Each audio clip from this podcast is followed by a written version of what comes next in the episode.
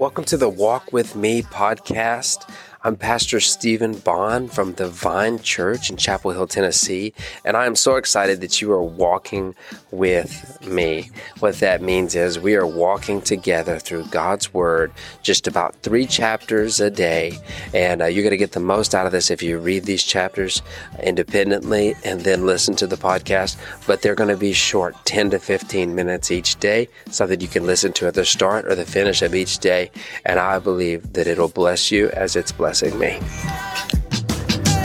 I'm stepping, I'm stepping out on your word. I'm stepping, I'm stepping out on your word. I'm stepping, I'm stepping out on your word. Today's passage comes from Psalm fifty-three, fifty-four, and fifty-five. Give me just a little bit of grace this morning in my voice. Um, the Lord is doing a healing work in my voice. I totally lost it, and it's just actually coming back pretty quick. I was going to take a few days off to let it rest, to try not to give you guys a raspy podcast, but um, I think I'm going to, I feel like I can just power through it, so hopefully you can power through it as a listener as well. Um, Psalm fifty-three is, uh, is a really awesome psalm, and it's interesting because it's almost the same psalm as number fourteen. And um, it's kind of believed that these would be um, kind of maybe like alternate. There's almost an alternate version. Um, it's it's like it's like the acoustic version. You know, when you listen to a song, it's it's like almost a different version of Psalm fourteen. You have to compare them on, on your own, but they, they have a few differences. But you know, it, it's uh, anytime the Bible repeats something, and, and that happens often. You know, when you look at the Gospels.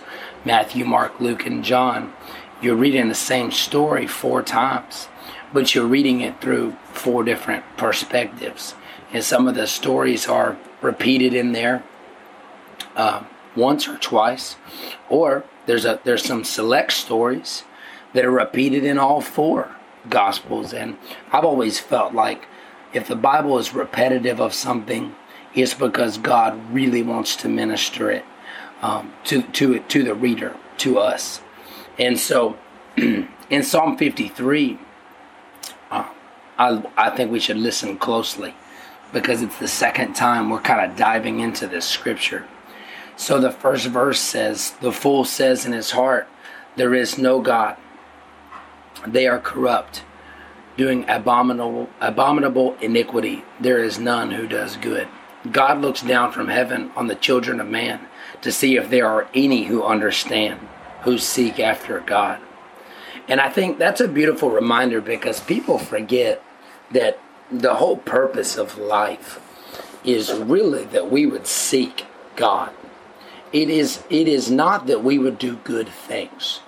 Okay, it's not that you're going to start a nonprofit and start doing charity and that you would support our troops overseas and you would send them bread baskets and that you would make a financial donation to, uh, you know, uh, wounded warriors or dogs that don't have homes or, uh, you know, you know, whatever, the, you know, vegans that don't have enough vegetables to eat, you know, what all these different things.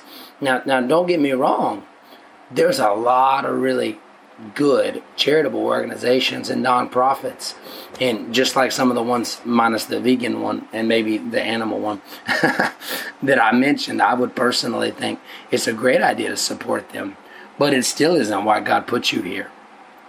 Okay, it, it's not about doing good things. It's about seeking God and doing His things. Now, sometimes and oftentimes His things are very good things. But only in seeking after Him can you know what you should support.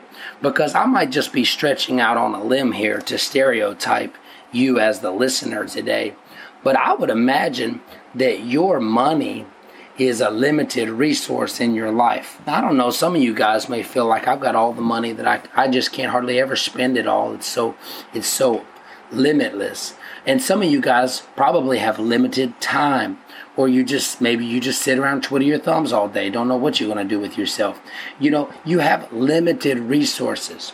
And so, and we all have limited amount of years on the earth. None of us have, can have any confidence that we're going to live a very long life, one hundred years or more. And so, that being said, that's why we must put our highest focus on seeking God more than doing good. Because in the seeking of God, He can reveal to us the good that we need to do. And honestly, I might just be stepping on a toe or something, I'm sorry, but I have known people lose their whole lives trying to do good. And honestly, they haven't done very much of anything, because until you're making a kingdom in- impact, you really ain't doing nothing. Okay? I'm just being honest. I mean, I've known people, they want to serve fifty hours a week at the local animal shelter. You know, well, it's like, well, good for you that you're not on drugs, but you still ain't doing much with your life, because God's got a kingdom plan for you. And until we're talking about souls getting saved, until we're talking about people knowing Jesus who don't, until we're talking about people being discipled and being raised up in the Lord, then we're really not doing much good with our lives. That's great if we can get a well out in Africa where they don't have any drinking water, but it's pretty useless unless we put it there in Jesus' name. Because those people, while I, while I want them to have a drink just as much as you do, I want them to know the well that never runs dry. And so we need to be doing our work in the name of Jesus, so that those people don't just have a cool drink of water for fifty, sixty years and then die and go to hell. Let's get them to heaven where they'll never thirst again. We need to get after the God things and leave the good things alone, okay? And so with your limited resources and your limited time, okay, you need to come before the, the all-knowing God and seek Him with all your heart, and He will then direct our path. And you may end up putting a well in Africa. You may end up supporting your local vegan. you may you may end up partnering with something that the in the military is doing, and and you know. But you you need the Lord to breathe life into this, okay? And so there there is. It says those there are none who does good, that that doesn't know God. And I know we live in a world, boy, that's just about blasphemous in this world, because it looks like all these celebrities are doing all this good all the time, right? You know, because they've got all the money and they've got all the influence, and it just feels like they're always doing good. Man, we hadn't reached good until we've we, till we've spoke boldly the name of Jesus Christ. You hadn't done good yet. I, I mean, you just haven't, because we're here for a short time, but we're in eternity forever. So how good could it be if it doesn't have to do with the way, the truth, and the life? Right? How good could it really be? You know, that's great. You set up a homeless shelter. And I'm not saying we dare be judgmental about these things. It's it's nice, and God uses these things, and it can be a blessing to people for sure.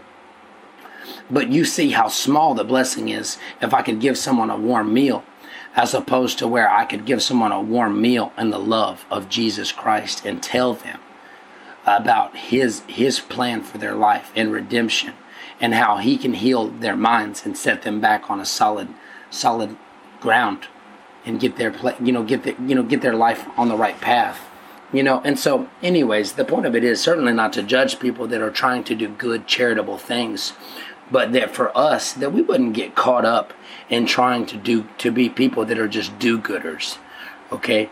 That's not our purpose here. Our purpose here is to seek after God and do what He tells us to do. And in doing that, we're going to do things that are far better than anything we could do of our own imagination, okay? And so, moving into Psalm fifty-four, um, you know, he says, "Strangers have risen against me, ruthless men seek my life. They do not set God before themselves." You know, that is just a wonderful statement, um, meaning the almost the, the definition of evil is really people who do not prioritize God over themselves. And that's a that's kind of a dangerous definition definition of evil, because that might step on our own toes, because sometimes don't we put our desires over God's desires? He says they haven't set God in his rightful place over themselves. Therefore, they're doing things that are against God's will. The only way to know God's will and God's plan and God's heart is when you decide that God is greater than you. You have to set him and keep him in that place. And then you'll start to know his plan. And then you'll start to know his will. Okay, we have to we have to do that. And then he goes on and says, with a free will offering, I will sacrifice to you. I will give thanks to your name, O Lord, for it is good. For he has delivered me from every trouble, and my eye has looked in triumph on my enemies. You know, he had felt betrayed, and he was actually betrayed. He was hiding among among a people group from King Saul, and they betrayed him at this time and told Saul his whereabouts. And so he felt very betrayed by them, because they were a people who had not set God before themselves. And so they sold out, and they and they told uh, Saul where he was hiding. And yet, so he is betrayed, but he has the faith to know that this won't be his end, because he looks back on all the times where God had delivered him previously. And you got to remember, when we're reading of these Psalms from David, this is the giant slayer. This is the shepherd boy who whooped up on the lion and the bear. This is uh, the mighty man of valor that fought for Israel. This is the man whom they sung, Saul has killed his thousands, but David his ten thousands. Okay, he had seen victory. And when you have seen victory, even when you're going through it, you need to look back on the victory that God has given you in the past and trust and know that I will look in triumph on my enemies, because he has delivered me from every trouble before, right? And then now in Psalm fifty-five, it goes on to say, um, this is kind of split into two parts, and he goes from verse one all the way up until verse fifteen, and he basically we would we would believe that he's been betrayed again, but this is by someone very close to him. He he says in verse twelve, "For it is not an enemy who taunts me, then I could bear it. It is not an adversary who deals insolent with me, then I could hide from him. But it is you, a man, my equal, my companion, my familiar friend. We used to take sweet counsel together within God's house. We walked in the throng." And so we don't we don't know who this person is. Some people believe it would be, like, you know, maybe his son Absalom, who did who did betray him. Others others believe it might be Jonathan. Now we don't we don't have anywhere where we don't have we don't have a reference of this actually in David's life that he was betrayed. Um, but so we, we don't know who this person is. But it but it's a powerful psalm. Um, where he has felt so betrayed by someone close to him. Yet, he says, I call to God, and the Lord will save me. You know, and this is David who wrote in another psalm, even if my mother and father betray me, I know the Lord will hold me close. And so no matter, the Lord, uh, um, David never held on tighter to anyone than the Lord. And that's powerful, because people are imperfect. And even if they don't betray you, they may at times offend you. And they will offend you more often than they should if your hope is more in them than it is in God. And so we want to hold on tight to God. So he says, I call to God, and the Lord will save me.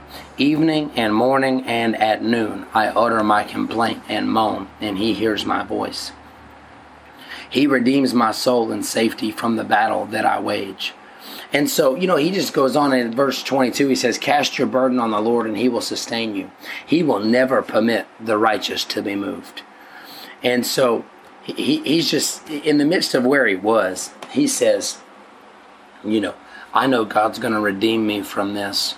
Um, even though the people that are closest to me have forsaken me, I still believe God for this. You know, one thing that stuck out to me as I was reading this psalm today, and I've never actually thought about it before in David's life, but I've thought about it a lot in Paul's life.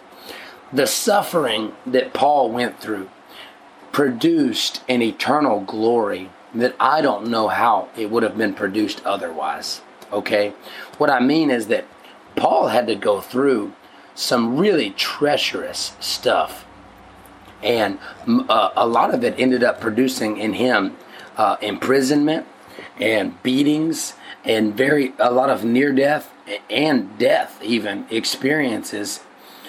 Yet when we when we look at the New Testament as a whole, twenty-seven books, we know that thirteen of them were penned by Paul's hand. Well, how many of those would have ever been written had he not suffered in the way that he did? I'll tell you, not very many of them, if any of them, because so many of his letters, or so many of those books are letters, okay?